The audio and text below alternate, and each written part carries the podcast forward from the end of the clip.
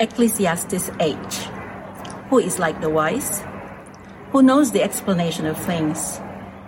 A person's wisdom brightens their face and changes its hard appearance.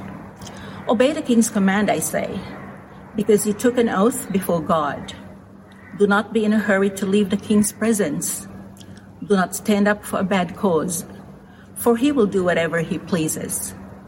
Since the king's word is, is supreme, who can say to him, What are you doing? Whoever obeys his command will come to no harm, and the wise heart will know the proper time and procedure. For there is a proper time and procedure for every matter, though a person may be weighed down by misery. Since no one knows the future, who can tell someone else what is to come? As no one has power over the wind to contain it, so no one has power over the time of their death. As no one is discharged in time of war, so wickedness will not release those who practice it. All this I saw as I applied my mind to everything done under the sun. There is a time when a man lords it over others to his own hurt. Then, too, I saw the wicked buried, those who used to come and go from the holy place and receive praise in the city where they did this. This, too, is meaningless. When the sentence for a crime is not quickly carried out, people's hearts are filled with schemes to do wrong. Although a wicked person who commits a hundred crimes may live a long time, I know that it will go better with those who fear God, who are reverent before Him. Yet because the wicked do not fear God, it will not go well with them, and their days will not lengthen like a shadow. There is something else meaningless that occurs on earth the righteous who get what the wicked deserve, and the wicked who get what the righteous deserve. This too, I say, is meaningless. So I commend the enjoyment of life, because there is nothing better for a person under the sun than to eat and drink and be glad. Then joy will accompany them in their toil all the days of the life God has given them under the sun. When I applied my mind to know wisdom and to observe the labor that is done on earth, people getting no sleep day or night, then I saw all that God has done. No one can comprehend what goes on under the sun.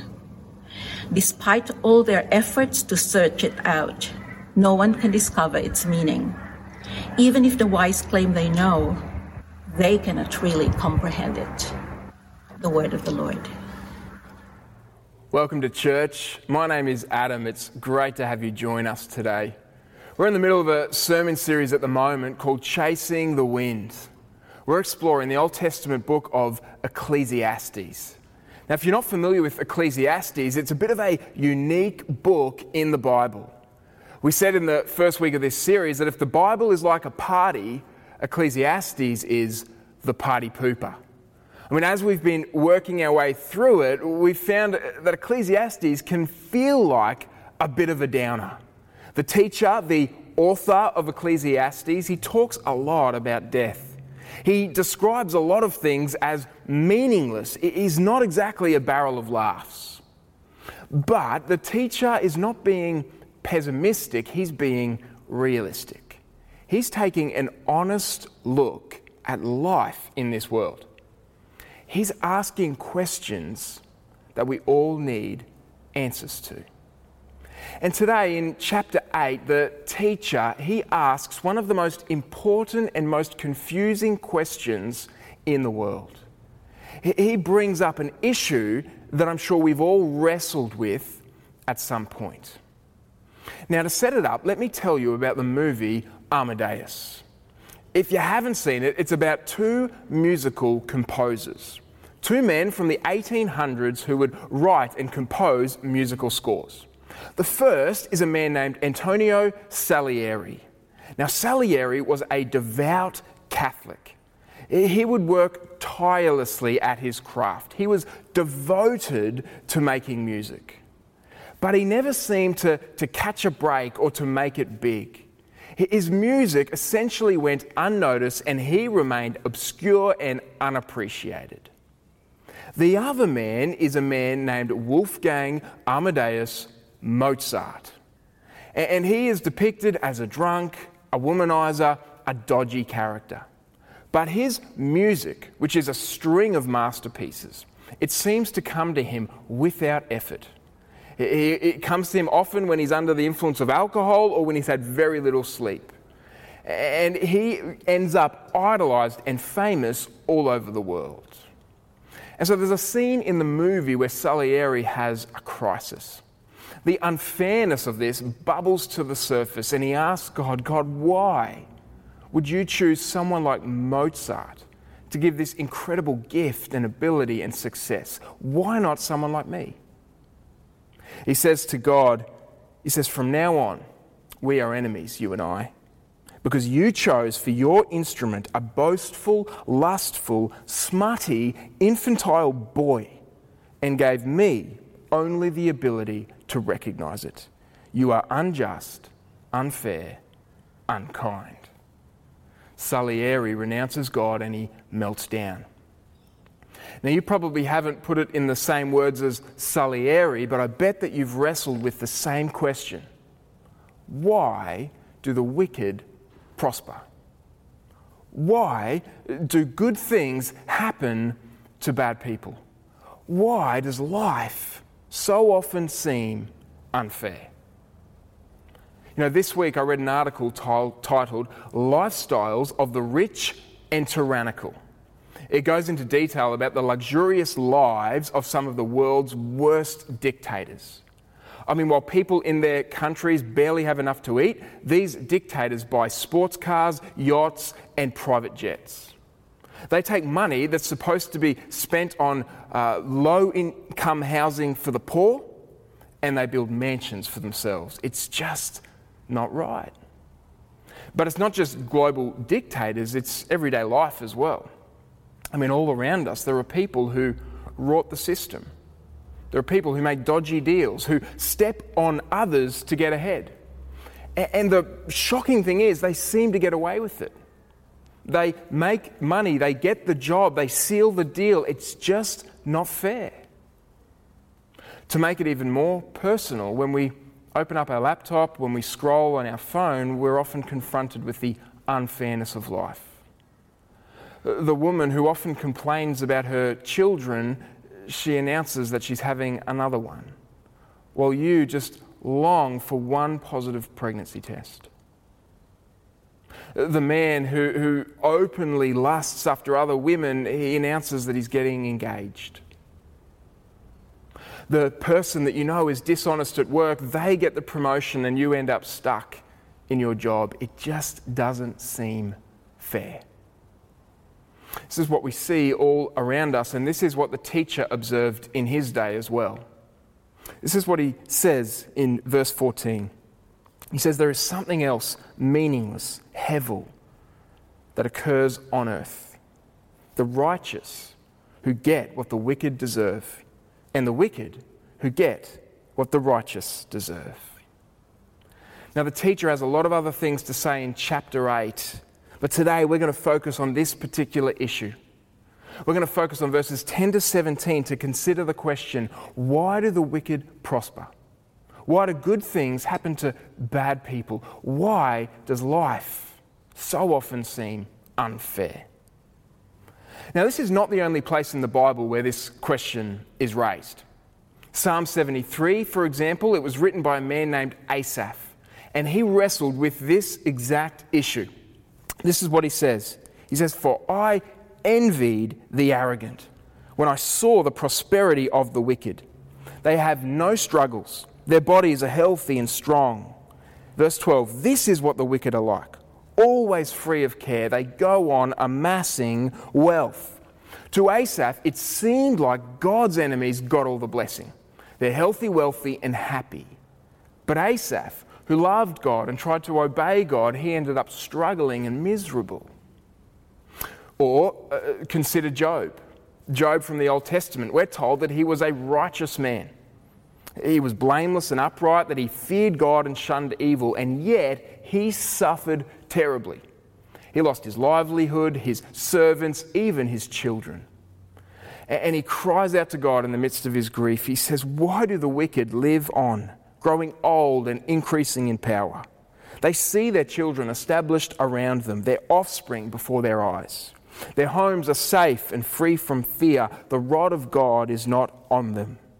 Yet they say to God, Leave us alone. We have no desire to know your ways. Uh, here's what the teacher, here's what Asaph, here's what Job are all wrestling with. Why do the wicked prosper? Why do good things happen to bad people? Why do the worst so often seem to get the best? This is one of the most confusing realities in our world. And this is one of the things that when we look at it, it can shake our faith. And so, what we'd like to do today is we want to consider the question how do we make sense of this? How do we understand it? And how do we live in light of it? And the teacher offers us two insights in this passage. He gives us two answers to this question.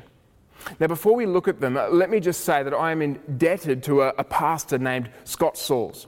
He's someone that I admire greatly and I listen to regularly, and he helped me to see these two points in this passage. He helped me to shape the sermon. So, with that being said, let's explore the first answer the teacher gives us. The first insight that helps us to make sense of the fact that the wicked seem to prosper. And it's this it's we need to understand that there will be a reckoning. There will be a reckoning. There will be a day of judgment. Now, from our perspective, evil seems to run riot. It seems to go on unchecked. It seems as if evil, injustice, oppression, it will go on forever and it will never be made right. And truth be told, this is where the, the modern secular worldview leads. The worldview that says there is no God, that this universe is all there is, that we are material people living in a material world. Because the fact is, if this is the case, if there is no God, it means that ultimately there will be no justice. It means that wrongs will never be made right. There is no higher court beyond ourselves where justice will be done. And this means that the universe and all that has happened in it is just blind chance and bad luck. Now, I wonder what you think about that. I wonder if you can live with that. Well, here, the teacher, along with the rest of the Bible, he tells us something very different. He tells us that evil, injustice, oppression, it has an expiration date. It will be called to account. This is how he puts it in verse 13. The teacher says, Yet, because the wicked do not fear God, it will not go well with them, and their days will not lengthen like a shadow. So the teacher compares the lives of the wicked to the shadows at the end of the day. Now, as the day comes to a close and as the sun sets, the shadows get longer and longer. But the teacher says it won't be this way for the wicked. As their days come to an end, as the sun sets on their lives, they will not go on and on and on in their rebellion against God and in their mistreatment of other people. It will come to an end. They will stand before God. There will be a reckoning. Now, the Bible talks regularly about the certainty of God's judgment, and often in very, very stark ways. So, for example, if you read the book of Psalms, you know this is true. The Psalms talk regularly and often and very vividly about the reality of God's judgment. For example, Psalm 10 we read, Arise, Lord, lift up your hand, O God. Why does the wicked man revile God? Why does he say to himself, He won't call me to account? Break the arm of the wicked man, call the evildoer to account for his wickedness. Or Psalm 94 The Lord is a God who avenges. O God who avenges, shine forth. Rise up, judge of the earth. Pay back to the proud what they deserve. Now, when we hear this, we might think to ourselves, is God really like this? I mean, isn't God a God of love? Can a God of love be filled with wrath and anger? Shouldn't He just kind of forgive and accept everyone? Now, this is a, a common objection, but it's flawed.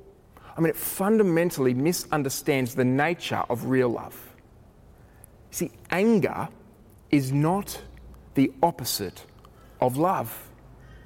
Just see what will happen if you try to harm one of my children. I will get angry, violently if necessary. Not in spite of my love, but because of my love. The love that I have for my child inspires my anger. Here's the way author Becky Pippert puts it. She says, Think how we feel when we see someone we love ravaged by unwise actions or relationships. Do we respond with benign tolerance as we might towards strangers? Far from it. Anger isn't the opposite of love, hate is. And the final form of hate is indifference, not caring. God's wrath is not a cranky explosion, but his settled opposition to the cancer which is eating out the insides of the human race he loves with his whole being. God's anger is an expression of God's deep love. How much worse would it be if God didn't care about evil? If God just kind of turned a blind eye to it? He would not be truly good or truly loving. Here's the way another author by the name of Trevin Wax puts it. He says, The God who is truly scary is not the wrathful God of the Bible but the God who closes his eyes to the evil of this world, shrugs his shoulders, and ignores it in the name of love. What kind of love is this? A God who is never angered at sin and who lets evil go unpunished is not worthy of worship. Now, if we ignore God's judgment, if we reject God's justice, if we just say God's a God of love, He should just accept and forgive everybody, it actually simply reveals our privileged position. It reveals we've probably lived a pretty sheltered life. Because when we are faced with injustice and oppression, when someone we love is faced by real evil, we want God to do something about it. We cry out for justice. And so the justice of God is good news for our unjust world the judge of all the earth will do what is right. There will be a day of reckoning. You can count on it. But amazingly, this is not all the Bible has to say about God's judgment. Now, if this was all the Bible had to say about God's judgment, that there is a day of future judgment coming, it, would not actually be good news for us, and it should actually make us very nervous. Because if God will one day bring all evil to account, if God will one day end all wrongdoing, what does that mean for you and for me? For those of us who have done wrong, for those of us who have committed evil, for those of us who have mistreated other people. In other words, for all of us. I mean, the Bible is clear that we are all deserving of God's judgment. Do you remember what we read last week in chapter 7 of Ecclesiastes, verse 20? The writer said, Indeed, there is no one on earth who is righteous, no one who does what is right and never sins. Or as Russian uh, author Alexander, and I can't say his last name, so I'm just going to say Alexander S., as he's put it so well, he says, The line separating good and evil passes not through states nor between classes, nor between political parties either, but right through every human heart. See, the judgment of God is not ultimately good news for sinners like us, unless God has done something about it, which incredibly the Bible tells us he has. You know, on the night before he went to the cross, Jesus was deeply distressed. He cried out to his Father in prayer and he said, Father, if you are willing, take this cup from me, yet not my will, but yours be done. Now, why was Jesus so afraid, so distressed? The answer is the cup. When Jesus refers to the cup, he's drawing on an Old Testament image that referred to the cup of God's judgment, the cup of God's wrath. Jesus knew that as he was about to go to the cross, he would drink down the cup of God's judgment. I mean, this is the scandal of the cross that the only perfectly righteous person, the only perfectly loving person, the only truly innocent person who has ever lived, he faced down the judgment of God. On the surface, this looks like the most unfair event in human history, but it's actually the most loving because Jesus was not a passive victim, he was a willing participant. He willingly laid down his life for his sheep. He sacrificially gave himself for you and for me to bear our judgment, to pay our sin. And this means that when it comes to facing God's judgment, which we rightly deserve, it can be faced in two ways. The first way is to face it alone, to refuse to admit your guilt and your sin, to hold on to your pride and your self righteousness, and to refuse the gift of forgiveness. The second way is to flee to Jesus, to acknowledge your sin to put your faith in Him, to receive the gift of forgiveness. Everything you've ever done, past, present, and future, paid for by Jesus. Your guilty record put on Him, His perfect record given to you. I mean, this is the scandalous good news of the gospel. And what makes it truly scandalous is that everyone is invited. Jesus Christ opens his arms wide and invites everyone to come.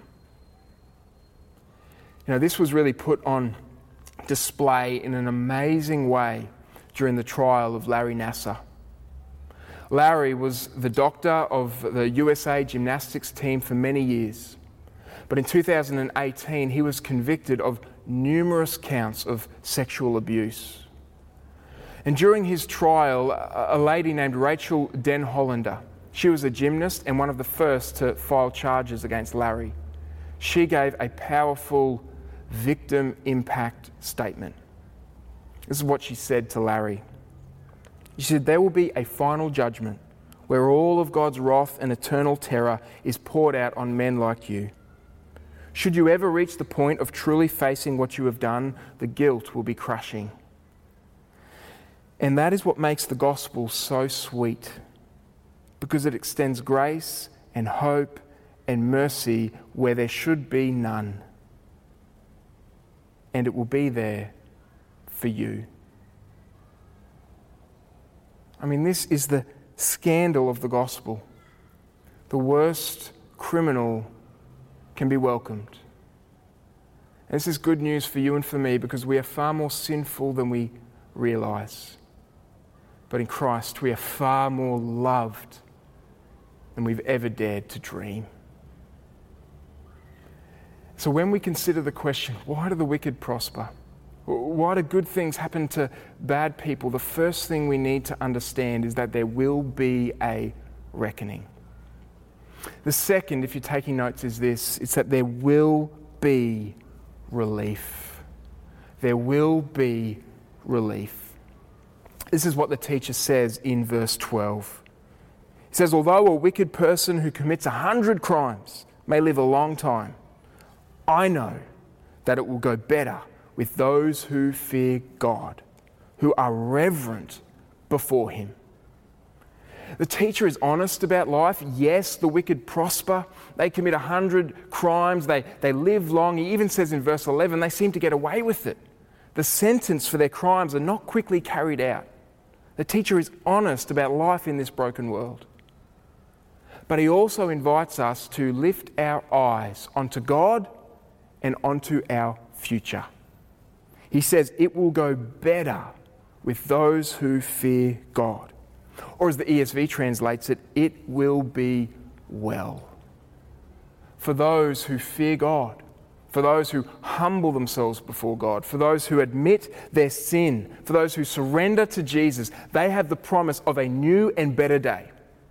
They have the promise of hope for the future. It will be well. Now, the fact is, we need hope to live well in this world.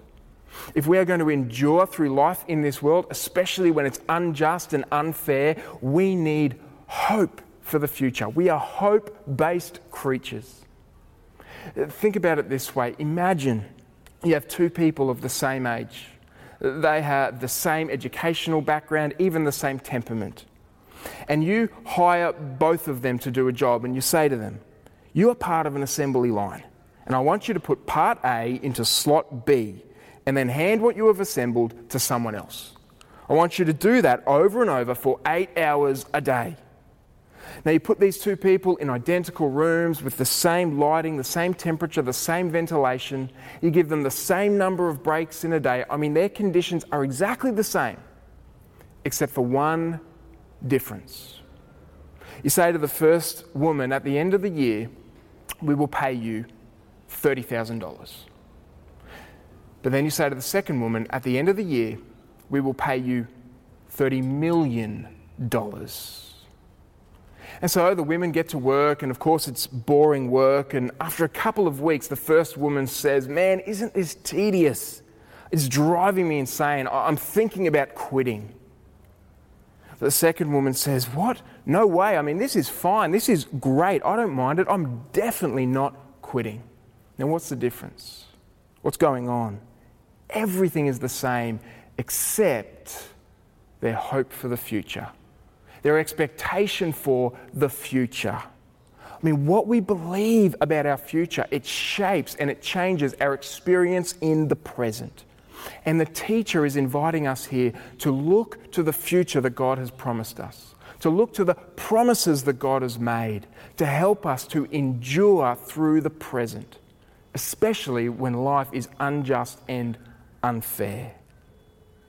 Now, we see this in many places in the Bible, this, this command to look to the future. But I think especially about Hebrews chapter 11. Now, it's famously known as the faith chapter or as the Hall of Fame.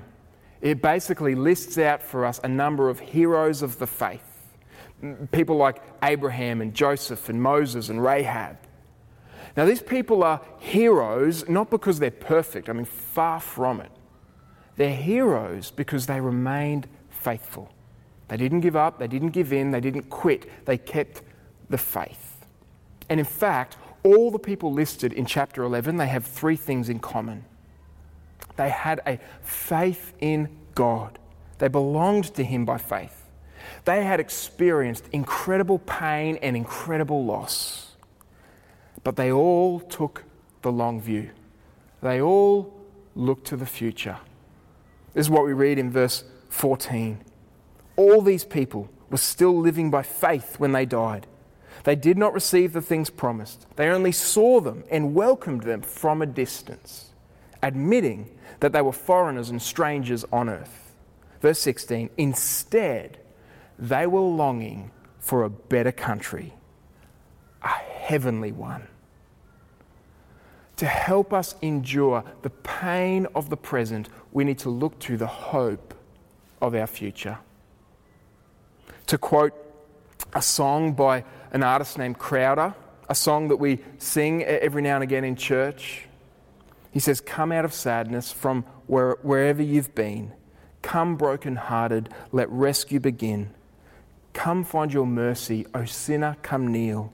Earth has no sorrow that heaven can't heal. So lay down your burdens, lay down your shame. All who are broken, lift up your face. O wanderer, come home. You're not too far. So lay down your hurt, lay down your heart. Come as you are. There's hope for the hopeless and all those who've strayed. Come sit at the table, come taste the grace. There's rest for the weary, rest that endures. Earth has no sorrow that heaven can't cure. What about you? Have you come home? Have you laid down your hurt and your heart? Have you sat at the table? Have you tasted the grace? There's a seat for you.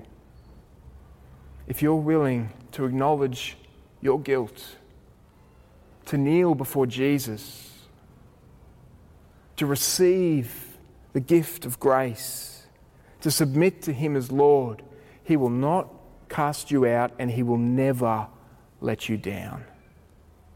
The only safe way through the reckoning that is to come, the only sure way into the glory and relief of the future, it's through Jesus. Now, you might think, you might expect that if you put your faith in Jesus, everything will work itself out. It'll be sunshine, life will be sorted out, your problems will be solved, and it'll just be smooth sailing into heaven. But it's just not true. In fact, look at how the teacher ends this passage in verse 17. He says, No one can comprehend what goes on under the sun. Despite all their efforts to search it out, no one can discover its meaning. Even if the wise claim they know, they cannot really comprehend it. Now, we can know many of the most important things. We can know Jesus is Lord. We can know there will be a reckoning. We can know there will be relief. And this helps us to endure in the present. But at the end of the day, we have to be wise enough to admit that we're not going to get answers to all of our questions. We're not going to know why everything happens. We're not going to understand everything. But this is okay because God has actually given us something far better than a full and complete explanation. God has given us Himself. And this is far better. I mean, imagine that you are lost at night, you're driving your car in the dark, and you have no idea where you are. Now, what would you rather have in that moment? Would you rather have a full and complete and detailed map? A map that shows you all the terrain, all of the roads, everything in detail? Or would you rather have a local in the front seat who knows the roads and knows where to go? What would you rather have? The detailed map which you would need to interpret and read correctly? Or the local who says to you, I know the way, follow me. Now, God has shown us a fair bit of the map. He's shown us a lot about Him, about ourselves, and about our world, but He hasn't given us every single detail. Instead, He's done something better. He's hopped into the car with us. He's come near to us. He sent Jesus to die and to rise again for us. And He sent His Spirit to dwell in us and to empower us. He's with us. And so when we come to really difficult questions like why do good things happen to bad people? Why do the wicked prosper? We might not discover everything we might not want to know. We might not see the whole map, but we have God with us in the car. And because He's with us, we know that we won't get lost. All will be well. You know, one man who understood this deeply was a man named Louis de Marolles. Louis was imprisoned in France for his faith in 1658, and he was treated with incredible injustice and inhumanity. locked up in a dungeon, forced to be a slave, and he was constantly harassed to renounce his faith. But he did not waver. And during the last year of his life, Louis was locked up on his own in total darkness. He says it was horrific. But he comforted himself with this truth from Ecclesiastes 8. He would say to himself repeatedly, It is and it shall be well. And this is the testimony of everyone who believes in Jesus. In the midst of all the suffering, all of the injustice, all of the unanswered questions, we know that it is well because God is with us, God is near to us. And we know it shall be well because the God of justice and grace, He will one day save us and welcome us home on that final day it will be well. Let's pray. Father, thank you for your grace and mercy to us in the Lord Jesus, the one who has borne our judgment in our place so that we, the guilty, might go free, so that we might be adopted into your forever family so that we might have the certain hope of being reunited with you in glory forevermore. And Lord, for those of us who have never sat down at the table, tasted the grace, repented of our sin, and put our faith in Jesus, Lord, there is no day like today. And Lord, some of us need to do that right now. And Lord, other, others of us just need to admit, Lord, that we have become weary from the, the pain and the injustice and the hurts in our world. And we need to once again take our stand and put our faith in you, Jesus, our solid rock, our refuge, the one on whom we stand when all around us is sinking sand. And so we now turn to you, our great King, our Saviour, and our Lord. And we thank you for who you are and what you've done. And we pray this in your good name, Jesus. Amen. Church, would you stand for this blessing from God's word? May the God of hope fill you with all joy and peace in believing, so that by the power of the Holy Spirit you may overflow with hope. Amen.